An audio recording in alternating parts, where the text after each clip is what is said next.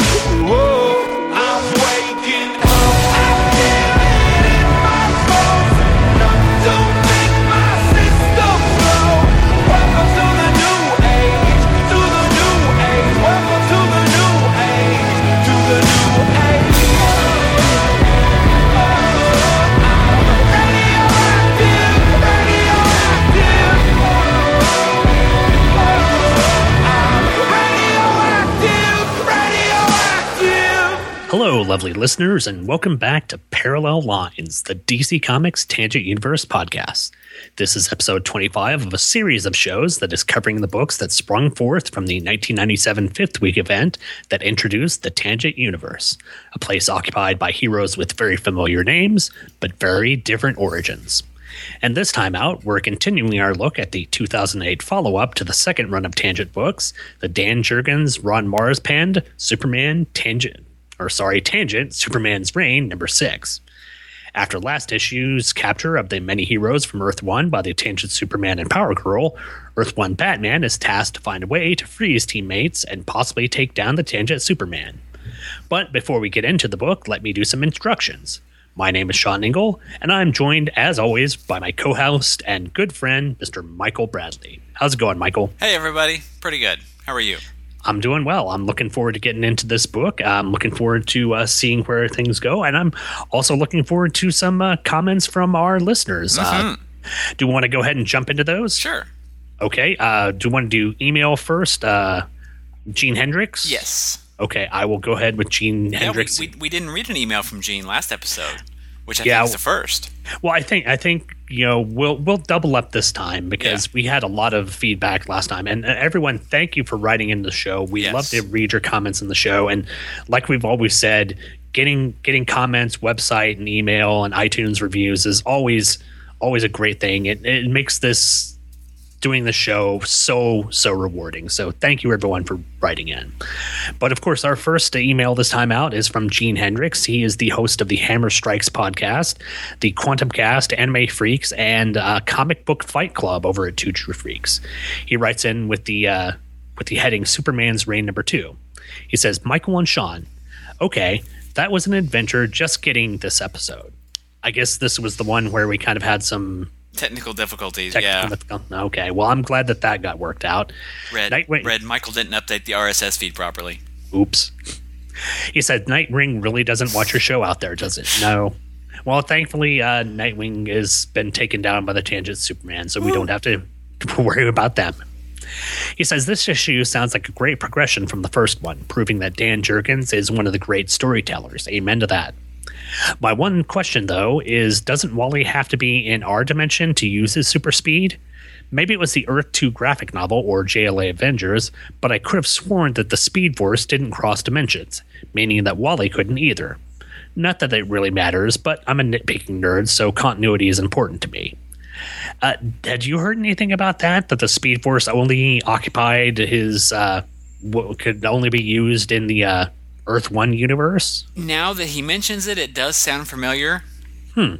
But we could no prize it and say that if it, if it did come up in either the Earth 2 graphic novel or JLA Avengers, both of those were pre Infinite Crisis. So maybe post Infinite Crisis, that's no longer the thing. That could be it. That the the whole Infinite Crisis thing and the knocking down of of the barriers between the multiverses kind of uh, caused that to be null and void. So I guess that works. Uh, Gene continues, I think this conclusively proves that we had three women sharing the identity of the Joker as opposed to one woman with multiple identities, as I believe it was shown in the first wave. Yet another question answered. I'm interested in how they're going to handle Batman meeting Jason Blood. I mean, a tangent Batman, if it happens at all. Well, I guess you'll find out how that happens in at this issue. And that, of course, was from Gene Hendricks, Gene Gene, the podcasting machine. that's that's what we affectionately call him over at the Two True Freaks weapons. Well, as- many podcasts as he does, he he has to be a machine to get all those out on time. So Oh, definitely. Uh, we also got a website comment from frequent writer Jay Dean, and this was for episode 21, where we covered, uh, I guess that was Superman's Reign number one or two. Mm-hmm. Okay, 20 would had to be Superman's reign number one because 19 was the interstitial. So this has to Okay, be two. this, this was 21, so it would have been issue number two. yes. Right, okay.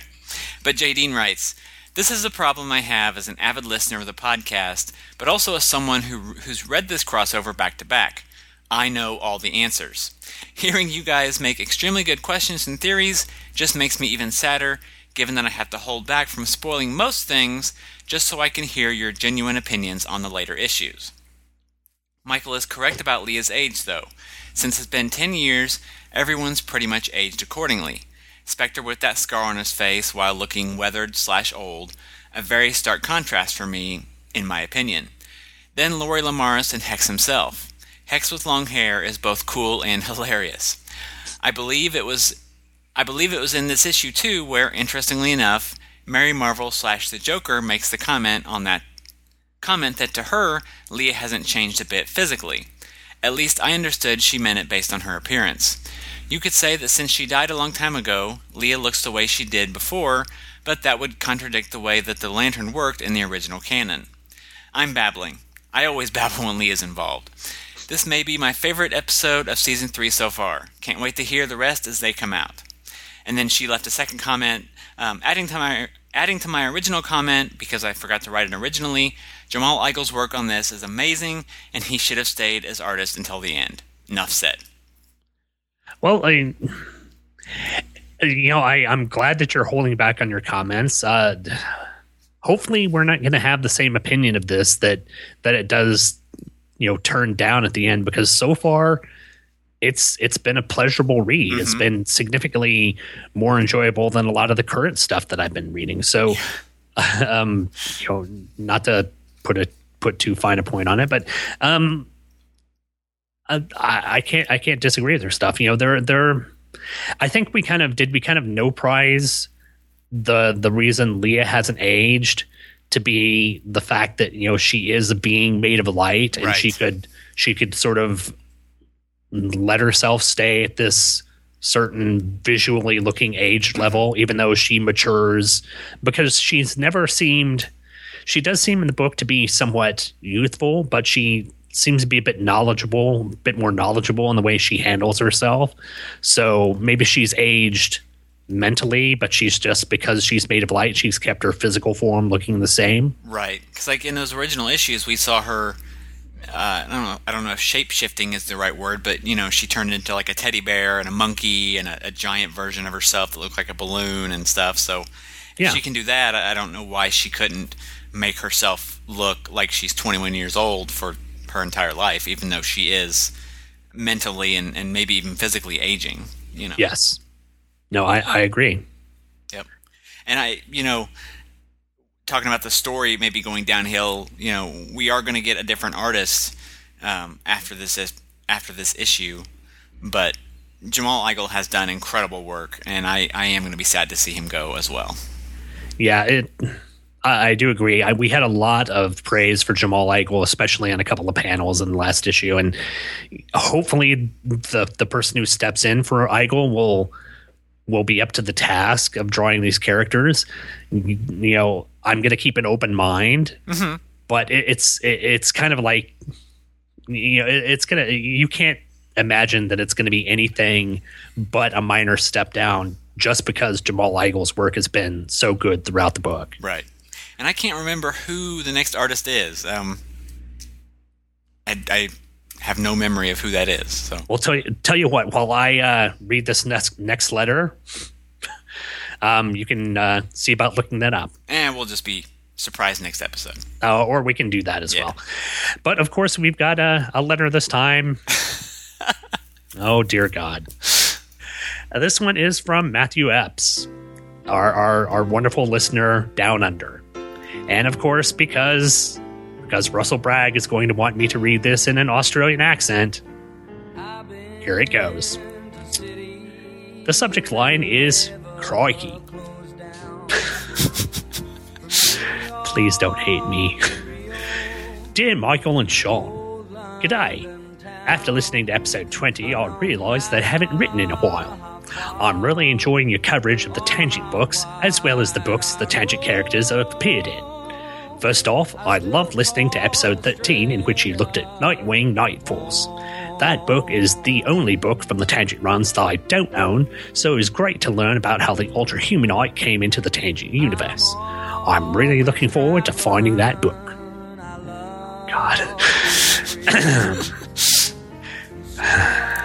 Secondly, in episode 19, I learned that the Tangent characters appeared in the Just League of America number 16, another book to track down. Cool.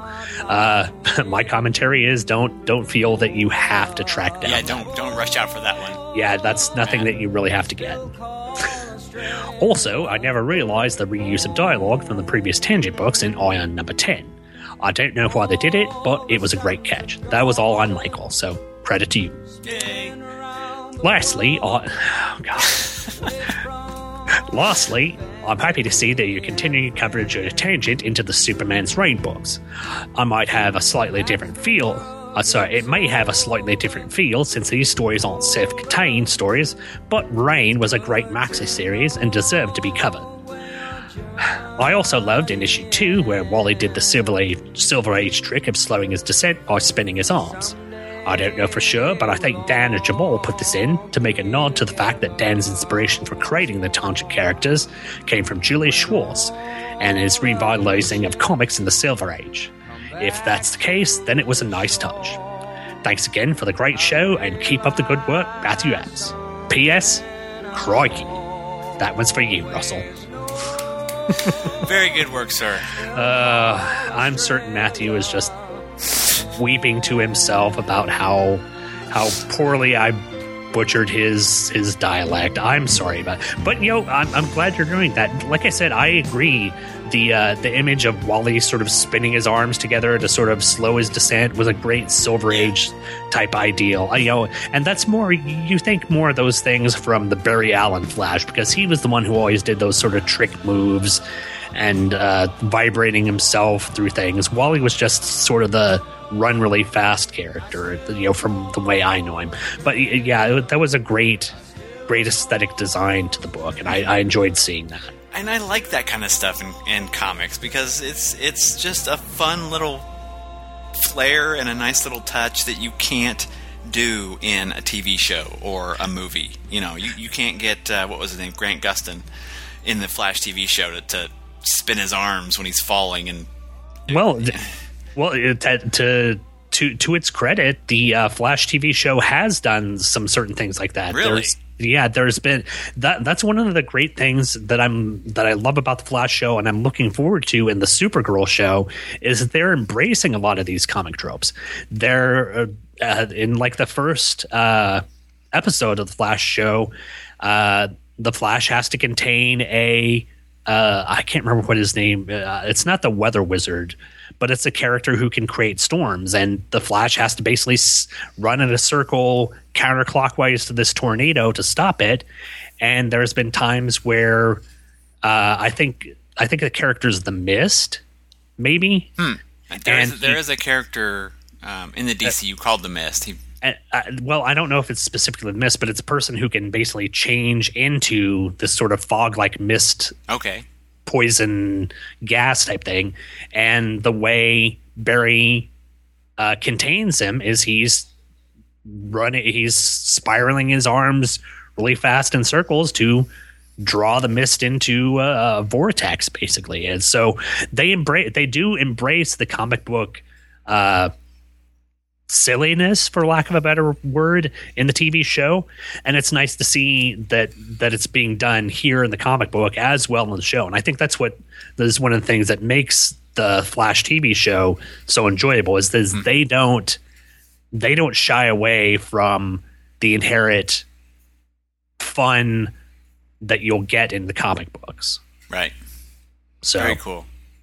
But thank you for the email, Matt. It very good to hear from you. Um, Matthew is host of the Armored Hero Steel, a John Henry Irons podcast, where he is looking at the 1990s Steel series, uh, written by Louise Simonson, or at least uh, initially written by Louise Simonson. So be sure to check out Matt's show. Uh, we've got one more email to take care of this time out, and it's from our frequent writer, Gene Hendricks, again, writing about uh, Superman's Reign number three. And Gene writes Michael and Sean, I like in this issue how we have a little bit of mystery as to where Wally West and John Stewart have gone. It's a little forced, in my opinion, to have Hal, Captain Smug Jordan, just come in and say, Nope, they're not in this universe, and the leap that they're on the other Earth, rather than say, Qward, is a bit railroaded. Other than that, I like the League stuff in this one, especially Superman. On the on the tangent side, it sounds like there's a good amount of drama. I like the idea that John is trying to avoid causing a war. All his experiences is excuse me, all his experience is telling him to be cautious of this new world because they don't want to upset what's going on. Wally, as you said, is more impulsive and would would want to jump in and take take down the bad guy, even with all the experience he has in his own title. This is this is because, at least for me, the Flash, regardless of who it is, has always been a, a more of a black and white hero. You're good or bad. That's it. It comes from being a lighter kind of comic, but we see that carry over to the t- into the TV show. Maybe they're padding a bit for the 12 issues, but it doesn't sound like this has too much filler in it. Gene. No, I, I, go ahead. No, go ahead. I was going to say, yeah, I don't feel that they're necessarily padding it. Uh, things tend to be moving along. They may not be moving on at a brisk a pace as they were at the beginning, but they're still progressing the story. There's not anything that where it's like, oh, we've got to bog down and spend an entire issue dealing with, uh, you know, you know John being concerned over whether or not he should you know deal with the tangent characters or you know try and get them back to their own universe Right. You know there there there are things going on it's just not quite as accelerated as it was at the beginning of the at the beginning story Right. And this isn't 11 and a half issues of Jim Lee drawing Superman talking to a priest. So, and it uh, doesn't sound that you're bitter about that in any way shape or form well, you know, no I have feelings. i anyway. understand but yeah, I, I like I said, I in in the the issue or the the episode that Gene's talking about, I did like the um, the different portrayals of John and Wally and how they reacted to the the Superman's reign, and and we get a little more of that actually in this issue. Not to spoil ahead, but it it, it just shows that they're that Jurgens is writing in more character than just you know throwing these folks together and having them fight. So yeah, he, he's gotten Jurgens has a good handle on all the characters. He knows that they're going to react differently, and I'm glad that they put characters who have different mindsets who are able to look at what's going on Right. and take in, uh, you know, give a different opinion on what sh- they should do to uh, rectify the situation, rather than just going, "Okay, we trust you." We're gung ho with it. You know, having having some counterbalance between the heroes is nice to have in the book. Right, and that's why it's good they brought in John first rather than Hal, because Hal I think would have reacted differently than John, and Guy would have reacted even, Yeah. even differently than than Hal. So, uh, yeah, having- it's good to have that contrast. yeah, having John as the introspective one, the one with the sort of the benefit of uh, you know this the sort of doubt behind him allows him to allows his turn to help out the members of the tangent universe. It it make it gives it more import. So But thank you very much, Gene, for writing in. Uh, be sure to check out all of Gene's shows uh, over at Two True Freaks, including uh, the Hammer Strikes, the Quantum Cast, Anime Freaks, comic Me- book fight club. Comic Book Fight Club. I knew there was another one. yep. Yep. Uh, but that's it for emails this time. So, Sean, if you're ready, we're going to go ahead and head into the issue. Let's do this. All right. We've got Tangent Superman's Reign number six, which has a cover date of October 2008 and was released August 20th of that year. Uh, cover price of $2.99, and our cover is by Matt Haley. And the story in which did we have a Matt Haley cover before? Yeah, in fact, the I think in issue three that was the Oh, Joker. with the Joker and the Batman. That's right. That's Mhm. right. Okay. Yes. Uh, but turning inside, our story is titled Superman's Reign, Chapter 6. Credits are Dan Jurgens writer, Jamal Igle pencils, Robin Riggs inks, Steve Wands letters, Kanila Tripp colors, Nachie Castro editor, and the Tangent Universe created by Dan Jurgens. If you want someone to kick butt and take names, call Superman. But if you don't have time for all that polite taking name stuff, there's only one man to call Batman. And that's exactly how we find the Dark Knight as he batfoos his way through a pair of firestorm troopers while breaking into Google headquarters. I, I, I mean, the core. the ultimate data collection hub for Superman's regime. As Batman accesses the central control room, beaming surveillance images from every corner of the globe, we get a flashback to a discussion between Batman and the Tangent Universe Spectre, Plastic Man, and Green Lantern about the state of the Tangent Universe. The heroes want to bring down the Superman, but while Batman is reluctant to get involved, he knows they have to rescue the other heroes. Further conflicted by the obvious benefits of the Superman's rule, the Batman takes serious a wisecrack by the Spectre and swings off to investigate on his own. Back in the present, Batman meets Halo, a blind woman connected to the central computer. She tells Batman of the Superman's origin, the battle with the Ultrahumanite, and how it left the planet devastated, and how the Superman led the rebuilding effort in the aftermath of the battle, eventually taking over as a benevolent dictator. Batman asks about the fate of Harvey's wife Lola, but Halo falls silent, before finally saying Lola's fate is unknown to her and that Power Girl is now the Superman's mate. She begins to inquire about Batman when their conversation is cut short by an intruder alarm echoing through the building. Back at the Spectre's apartment, the Tangent Universe heroes worry about the Batman's fate when they are contacted by Sir William, who tells them to gather everyone, including the newly arriving Hex and Lori Lemaris, for a coordinated strike. Lori is happy to see her friend still alive and wants to help, but grows angry when the Spectre hands her a Joker costume to rejoin the fight. Hex says if she wants to keep fighting, he has an idea, but Sir William tells him to hurry as things are going down at the core. Batman takes defensive action against a volley of firestorm troopers. He then takes out two, but is saved from a third by the timely arrival of the armor clad Batman of the Tangent Universe. The two men fight side by side, but are soon cornered and outnumbered, causing the Tangent Batman to grab the DCU Batman and take to the skies, before being teleported by the Green Lantern to the castle. The Stronghold's mystic nature keeps him hidden from the Superman's view, which means it's the perfect refuge for Sir William and his rebellion.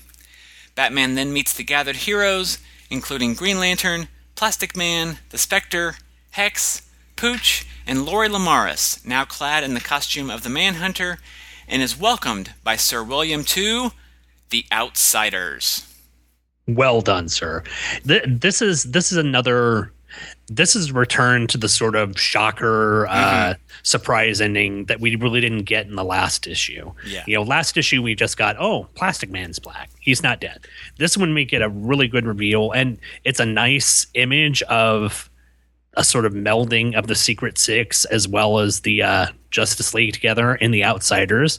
I love that Batman is Batman of Earth One or New Earth, whatever it's being called right now, is you know is brought in to meet the outsiders a group that he formed after splitting off from the justice league Yeah. um And how did we not see this coming? Batman and the Outsiders. yeah I, I, I- again i think that's just the cleverness of dan jurgens bringing that into the book and mixing it up in this way it's it, it just makes it fun and yeah i, I guess we should have known that batman being in the book it would be batman and the outsiders but it, it doesn't it doesn't bother me that i didn't see it coming um a fun story you get batman kicking some butt you get batman being sort of skeptical of what's going on, but uh, you also get Batman doing what he should be doing in the book rather than kicking butt. He's doing detective work. He's trying to figure out what exactly is going on in this universe, and Right. he's he you know granted he went to yeah Google headquarters to figure it out, but overall still still a good story. Yeah, definitely a good issue. Um, I said last time I was a little let down because I didn't think issue number five advanced the story maybe as much as it should, but this one definitely did. Uh, we've got the heroes gathered together now. Batman knows more about the world. Lori's story has moved on to the next phase, which I really want to talk about more later in the episode. We had good emotion and good action, and I am a little disappointed we didn't get anything with the Superman or, or the, the gathered heroes, um, especially since the last time we saw them, Superman had grabbed John's ring. But um, overall, just a really a really strong issue and a, a fun cliffhanger. I think you know Jurgens is doing a really great job with the, the endings of these issues to make you want to come back and read the next one. Yeah, it's always difficult to to constantly, even with 17 page stories, to pull off cliffhanger end episode, yeah. cliffhanger endings at each episode. So the fact that he's doing it and keeping them, keeping them well written enough that you want to come back and pick up the next book is is a credit to Jurgens' writing. Right. But uh, if that's all we have for uh, general notes, do you want to go ahead and take a break and yes. come back with specific ones? All right, we will be back right after this. Once there was a civilization. In the endless reaches of the universe, much like ours, there once existed a planet known as Krypton. But with greater intelligence. A planet that burned like a green star in the distant heaven. Greater powers. Their civilization was far advanced and had brought forth a race of supermen whose mental and physical powers were developed to the absolute peak of human perfection. And a greater capacity for good. But there came a day when giant quakes threatened to destroy Krypton forever. In one tragic moment, that world was destroyed. One of the planet's leading scientists, sensing the approach of doom, placed his infant son in a small rocket ship and sent it hurtling in the direction of the Earth just as Krypton exploded. But there was one survivor. A passing motorist found the uninjured child and took it to an orphanage. Because of the wisdom and compassion of Jor-El. Because he knew the human race had the capacity for goodness. He sent us his only son. As the years went by and the child grew to maturity, he found himself possessed of amazing physical powers. His name is Kal-El. Faster than a speeding bullet. He will call himself Clark Kent. More powerful than a locomotive, able to leap tall buildings in a single bound. But the world will know him as Superman. Look! Up in the sky! It's Superman! Join Jay Marcus of the Podwits and his special guest each month as they explore the history of the Man of Steel. Only on the Planet Podcast part of the Podwits Podcast Network. Log on to superman.podwits.com for details.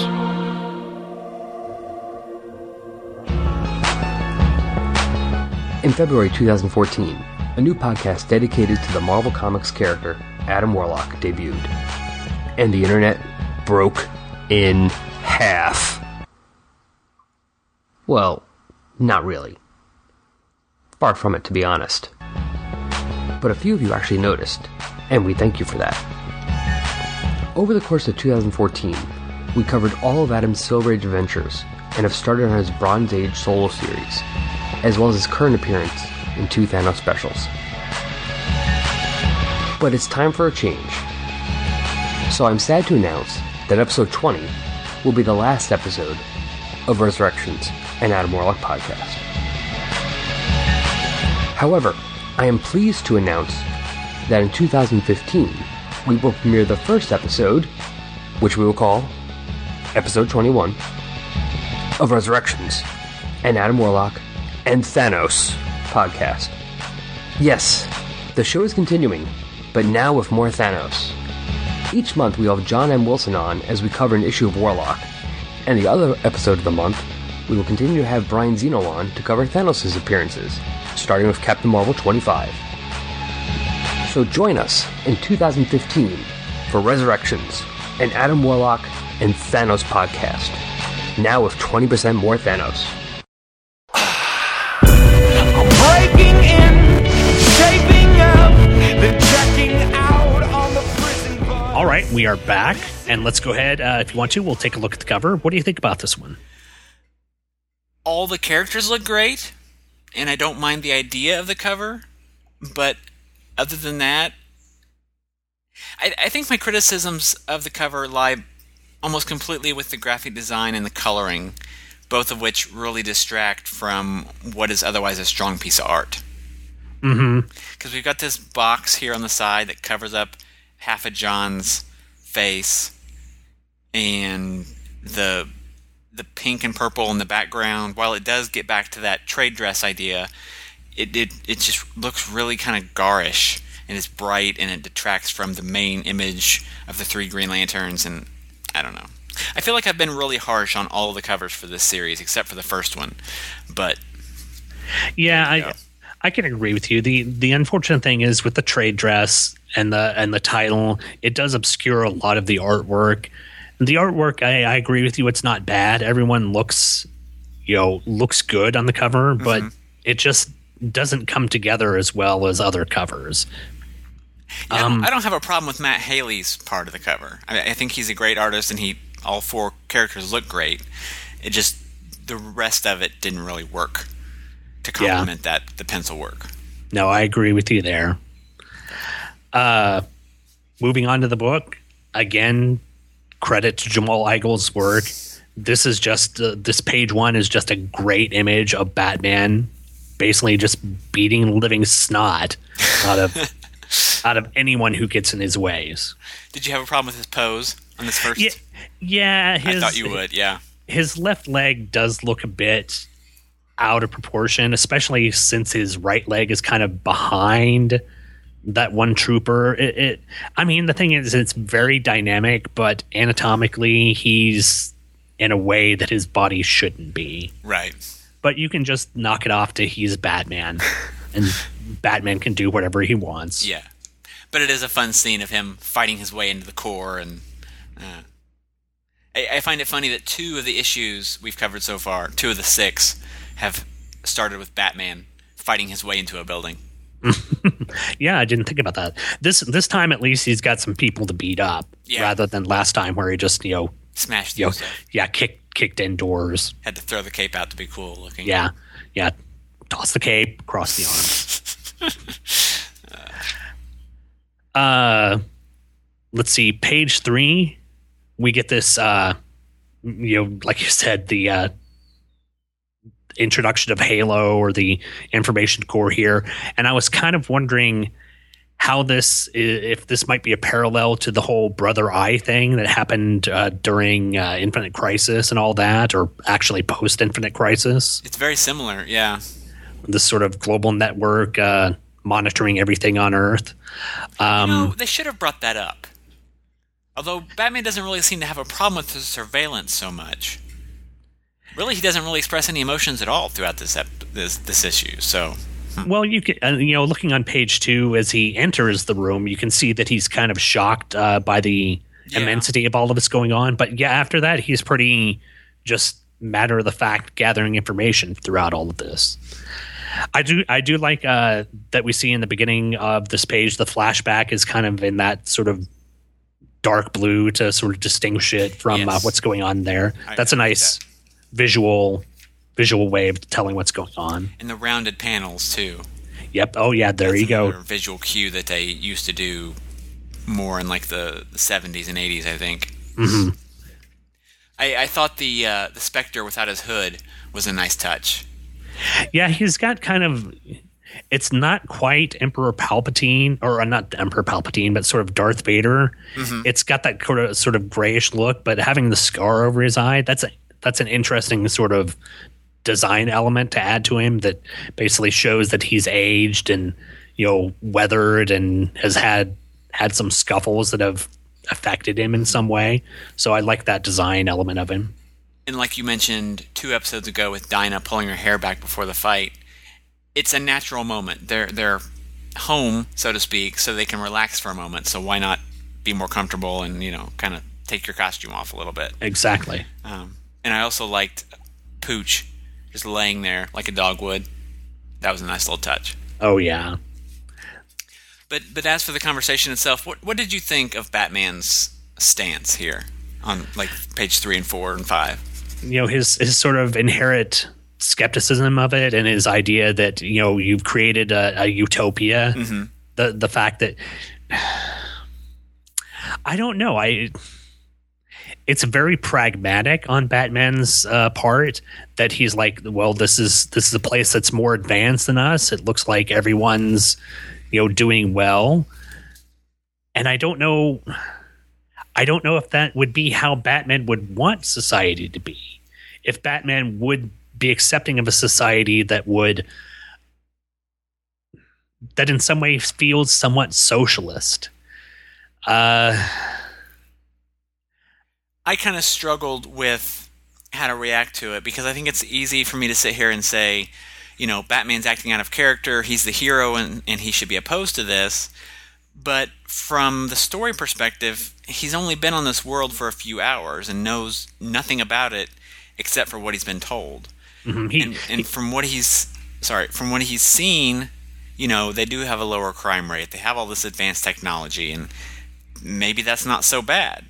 But he's not blind. He knows that it's probably coming at a cost, and his gut is telling him that the Superman's not um, as benevolent as he seems. So, you know, I, I like that he says, you know, I'm going to go investigate this, and like with John a couple episodes ago, he's thinking with his head and not wanting more information before he acts. And I, I really like that Jurgens is is giving us that layer of character and not just these black and white caricatures. yeah, he's not looking at it and saying he's not looking at saying, okay, your life here is perfect. You you've got an advanced civilization. You're not worried about you know there's not you know from what you tell me there's not people suffering from high crime rates or from starvation that there's no wars going on why should i be concerned about having to take out the superman it sounds Right. like he's doing the right thing here he's actually looking into it himself and not just taking either side for granted. Right. And I, I like that as a character. I like that. Uh, you know, Jurgens has the Batman character down. He wouldn't just look at one side or the other and go, "Okay, this is what I need to do." Right.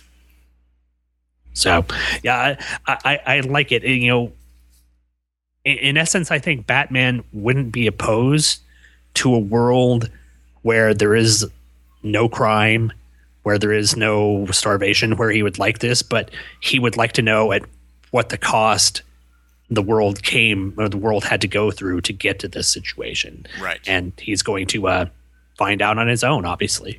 And I think if if we can relate back to other stories we've had with the character, I think he would want people to be able to make up their own mind about stuff. You know, he given the way he reacted with the whole uh, mind wiping stuff, you know, which is what led to the the creation of um, the Brother Eye satellite and all that, and that led into Infinite Crisis and all that. Yes. So I don't know. It's just it's a it's it's a well written piece of uh, character there. I think. Definitely. Definitely. Uh, but moving on to page six. All that said, though, the way Batman approaches Halo is a bit odd. He he doesn't know anything about her, and he just walks up and starts asking questions. I mean, this is the central hub of of knowledge and surveillance. You'd think he'd be a little more stealthy about it, but Well, and yeah, I, I kind of do have to agree with you.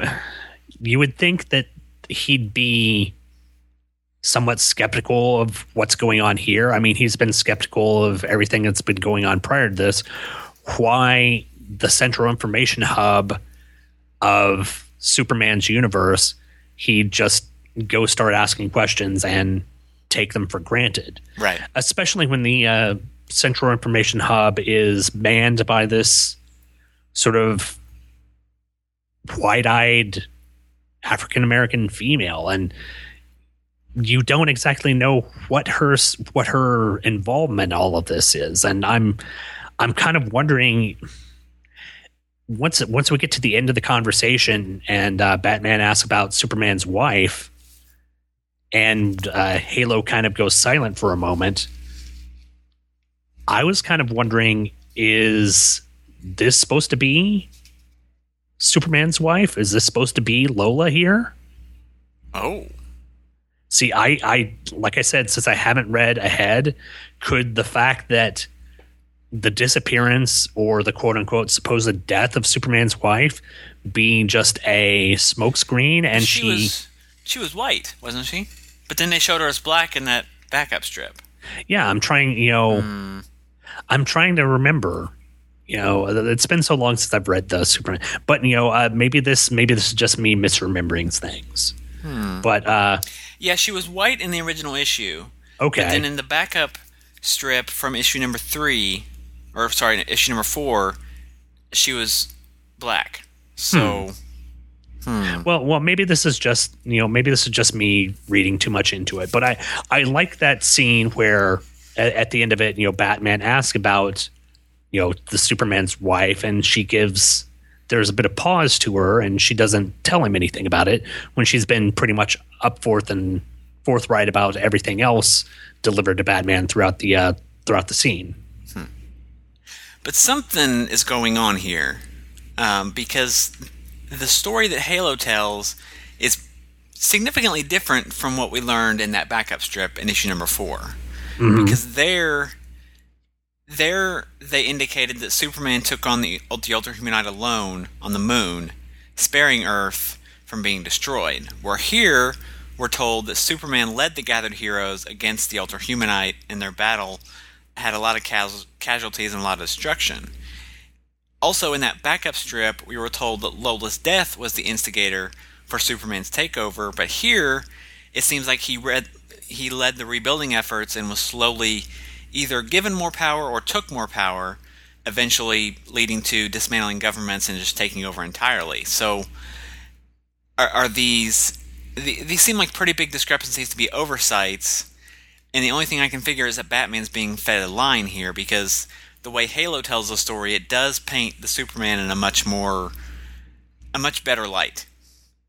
Yeah, I, I have to agree So- with you there. It's it, it, and you would think that if this is the central information hub that Superman has designed to to gather all this information and compile it, that it would try and paint a positive picture of the Superman, Right. rather than actually give the true information.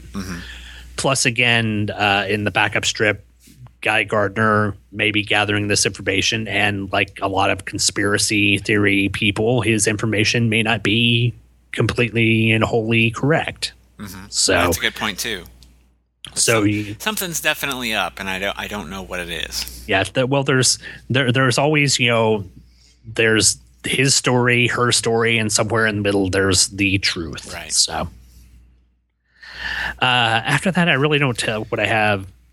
Um, I got to the page where we get back to the uh, penthouse apartment and we're dealing with uh, the Spectre and Green Lantern, and this is where I actually found out that the uh, the mystical orb was actually Sir William, the uh, character. Yeah. Uh, and it was like like we said last issue, I had no idea who that character was, and it wasn't until here that he was mentioned to be Sir William. I went, oh, well, that finally makes some sense now. I, I guess we were just supposed to know. I, I yeah, see, see, the thing was from the Batman issue, even though a lot of the backup stuff was dealt with uh, Sir William and is dealing with the uh, Arthurian knights, I, I specifically thought more of the Batman. I guess I'm I was also kind of taken by that that beautiful rendering of the Batman's crashing through the plate grass or not the plate grass, the stained glass window that was just so wonderfully drawn that I just kind of forgot about the secondary characters. But yeah, but it's nice to know that uh, Sir William is having some dealings with the rest of the characters, and being that his I his uh, modus operandi is kind of magical in origin, would allow him to sort of shade himself from the Superman, I guess. Yep. So, uh, who haven't we seen yet? Sea Devils. we have haven't Wonder seen Woman, Sea Devils, Wonder Woman. and most of most of Nightwing, I guess. Yeah, we haven't seen uh, the members of Nightwing that were sort of sucked into the Ultra Humanite. Right. Uh, Gravedigger, uh, Uh, Patrol. the Doom Patrol we haven't seen. So whether or not we're going to get those characters in there, uh, it'd be interesting. Um, I'd like to see them, but uh, so far, what what I've seen of the characters, they've they've taken advantage of them really well. And I mean, taken advantage of them in, in, in a way that they they put them in the story well and allowed them to you know compellingly work in the story. Right. Um, page 11, I feel like this reunion between Lori and the Spectre and Plastic Man should have been a lot more joyous. Mhm. and it might have been a matter of space, but I, I don't get the impression at all that it's been more than just a few hours since they've seen each other. Yeah. Um, but we did get more great um, emotion from Igle's art, especially that middle strip, and then the first panel in the bottom row. yes. As, as we go from happiness to uh, Lori's just outrage at the idea of putting the Joker costume on again.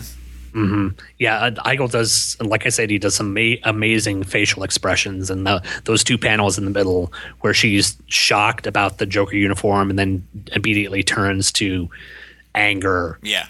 that that he's trying to get her back in that after all that she's suffered and all that she's went through. So I, I, I, I can't commend Igle enough in this book. And and even moving over to the next page, I guess page twelve, where we see her, you know, dealing with the emotions of it and her getting all teary eyed. It's just uh, you know, again, Igle does a great job with showing the expressions of these characters and getting them down really well. I feel like this bottom panel, after the bottom panel, there was probably a super awkward conversation that went something like, Sorry, Lori, I know you don't want to wear this outfit because your best friend died wearing it, but here, put on this outfit that your other friend died wearing. oh, oh, you didn't know Manhunter died? Yeah, Manhunter died because your best friend was resurrected by Green Lantern and convinced us to free the Atom, who is really Power Girl. Now, go put on her clothes. My my hope it was a spare costume and they didn't have to uh, they didn't have to take the costume off the Manhunter. Uh, I'm hoping it's a spare costume because Well, it, would- it would have to be because I think oh yeah because issue. I think the, the, the Manhunter's body was left in the cemetery. that's true. With yeah, the, it was because it was just Green Lantern, Batman, and Pooch that were able to get out. Yeah, yeah. So uh, yeah, so yeah, it was uh her her costume was left there with uh, Wally West lying on Black Canary's body. like I said, you know, if it's if it's a place that you can fall and pass out on, it's a good place to be. go. Um, So then we get back to the core. yes, we get back to the core, and the tangent Batman shows up, and, oh, and another just amazing splash page there. So good at looking at these two very disparate characters. You know, the the sort of red and the blue actually, the, it's a nice contrast there, and Yeah. uh, the the characters look great. Yes, of course, the uh, the tangent Batman is being a bit more. Um, violent in his yeah as he slices a, a person's chest open again i think Igle does a good job with the violence it's not it's not the gusher of blood that we saw in the uh, uh, first issue but it's it's just a really dynamic scene on this page My note for this page was na na na na na na na na na na na na na na na Batman. Uh, it's fun it is absolutely fun watching these two guys just take people down Oh yeah. And even when they get to the next page, as they get basically cornered, you know, it's how much fun is this? I I could have done with an entire issue of of Bat the two Batmans just fighting side by side. It would, it would have been awesome. Oh yeah, and uh, like I said, Igle does a good job of of keeping the artwork entertaining. You know, keeping it uh, and not letting it get too gory. There's a bit here at the top of the page where the Batman slices someone, but them standing around with their backs to the wall with these dozens and dozens of firestorm troopers getting ready to attack them in a circle, and them just not giving up until they realize that uh, they're surrounded and they fly off. It's Right. it's spectacular. Yeah, the gore is fairly tame, given other books that were out at the time. So I, I, I could do without it, but I'm I'm willing to begrudgingly accept it. I guess. Well, it, it, the fact that the uh, tangent Batman is attacking with an actual sword, you've got to assume that there's Right. going to be a bit of gore, but it's not like heads being lopped off and you know arms and someone trying to hold back their cut off arm. You know, it's it's not it, it's not despicably violent, so I'm fine with it. Mm-hmm. Uh, The last thing I had was on the last page. Just again, how did we not see this coming? With Exactly. And the Outsiders. Um, a, a good cliffhanger ending, and um, I like the little touch in the art on the last page with Pooch's tail. It's wagging. oh yeah. I love that. I didn't even catch that. That's awesome.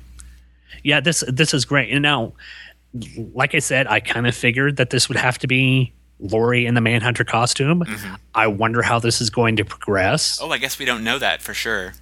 well, I guess you know we've we've got to kind of assume. yeah.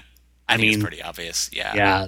But uh, uh, it'll be interesting to see why she took on the Manhunter role. Now, I guess there is a change. The Manhunter's hair uh, in previous issues was a sort of red ponytail type thing. This looks a bit. I don't know whether that's. Well, it's black. That's what. Yeah, it looks black. and dark. Yeah. So there you go. Maybe it was her hair stuck out the back, put into the ponytail thing. But yeah, this is again, this is fun. Batman and the Outsiders. Uh, I don't know why we didn't catch it, but yeah, this, this is a good ending to the story. And it again makes me want to pick up the next issue. But before we get to that, we have uh, a backup strip, which is History Lesson, Chapter 6. And credits are Ron Marz, writer, Fernando Pasarin. Pasarin? Pasarin. How have we, how have we been saying that? Uh, I I think I've said Pas- Passarin. Okay. I Anyway, don't know. Fernando Pasarin pencils, Mark McKenna inks, Dom Regan colors, Steve Wands letterer, and Nachie Castro editor. Holding true to his word, Guy refuses to tell Jenny about the Green Lantern. However, after some encouragement in the form of a gun pointed at his temple, Guy relents, saying he doesn't know much, mostly just rumors and hearsay. He tells of a trio of possible origins for the lantern and relates how other stories have said the lantern itself acts as a conduit to other universes, even getting stuck in another universe for a time before returning and restoring the Green Lantern's power. Satisfied, Jenny puts Guy at ease, assuring him that she's not working for the Superman. In fact, she says, nothing could be farther from the truth, as she's part of a movement working to depose the self called benevolent dictator, and that Guy is going to help. That's it. Very good. yeah, like I said, this is essentially just sort of a recap of the Tales of the Green Lantern story from the second wave. Uh, it also has bits and pieces from the Ion storyline that we covered in episode 19. Uh, again, the artwork is good. I'm tr- I'm looking at the page where we've got the lantern there to see if I can see any names on the tombstones. Don't really see anything in Oh, specific. like the three quarter splash? yeah. No, I there's it's just squiggles. Okay. You know, because usually they put like something, you know, some sort of Easter egg in there. Uh, But I, I yeah, I've been really impressed with the art. Even though he's not altering his style from issue to issue, he's done a good job of illustrating the variety of characters that we got in the Tangent universe and making them look cohesive without losing their individual feels. I will say, however, on uh, page four of the story, where we get uh, where we get the uh, reference to the Ion story, Oh, right. we get it's obviously Kyle as Ion jumping out of the uh, chest of the Green Lantern there, but in that third panel, that looks more like Hal holding the lantern than it does Kyle, at least to me.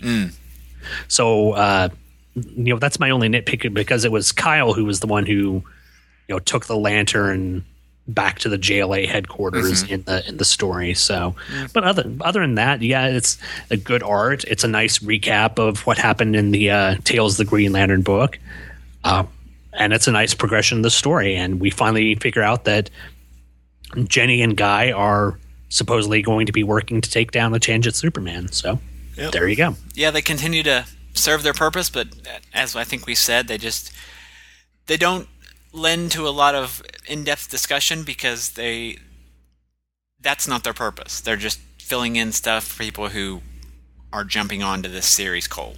So Yeah, they're they're they're basically like a, a very visually interesting Wikipedia entry. you know, they're they're there to to fill you in if you don't know what's going on, and uh, they're there to make sure that the story proper doesn't get bogged down. And- Right. In in their part, and they do their part. So. But uh, if you do, you have anything else you want to talk about about the I issue? I think I'm done. Okay, well, that's going to be it for now. Uh, here in a couple of weeks, we'll be moving on to Tangent Superman's Reign number seven. Uh, it's a brand new artist. Unfortunately, Jamal Igle is gone of this issue. Uh, and we'll be looking at new artists. Of course, Dan Jurgens is still writing. Ron Marz will still be doing the backups, and we'll be seeing where where things go with Batman and the Outsiders.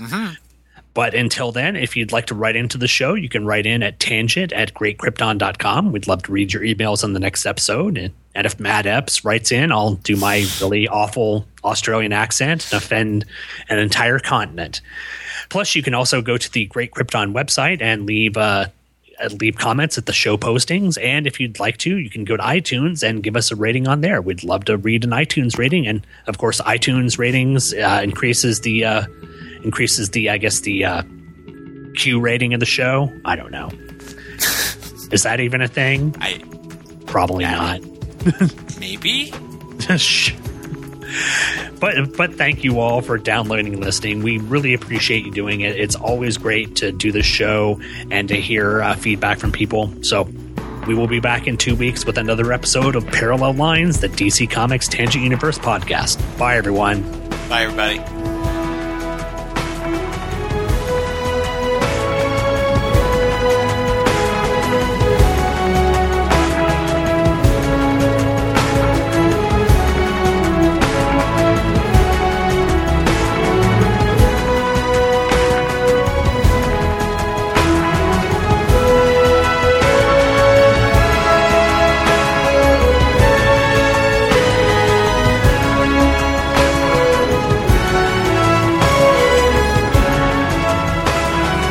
You've just finished listening to Parallel Lines, the DC Comics Tangent Universe podcast, hosted by me, Michael Bradley.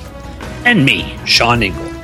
The show can be downloaded from a variety of places, most notably Michael's website, greatkrypton.com, where you can find show notes, cover images, and a section for leaving comments about the episodes. It also can be found on iTunes by searching for Parallel Lines. And if you happen to use iTunes, please take some time out to leave a review. Maybe even a five star one. Every review helps more people find out about the show. The show is also on Facebook, where you can like us and get updates when new shows are posted. Plus, images, plot elements, and general discussion about the books can be found there as well. Want to send feedback about the episode? Send us an email at tangent at greatkrypton.com. All feedback is warmly welcomed, and we will definitely read your comments on the show. When Michael and I aren't doing shows about alternate DC Comics history, we're busy doing tons of other geeky stuff on the internet. For instance, Michael does a podcast about Superman and Batman team ups, cleverly titled Superman and Batman.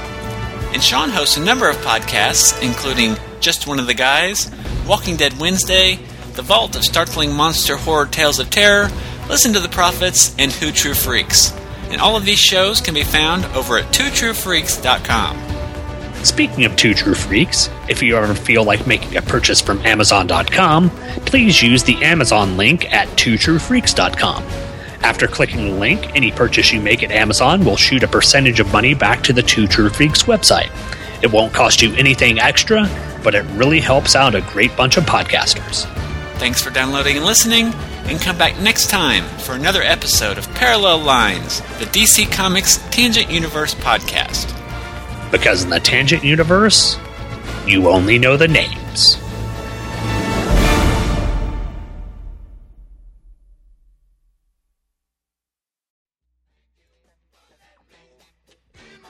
Special thanks to Gene Hendricks for this episode's intro.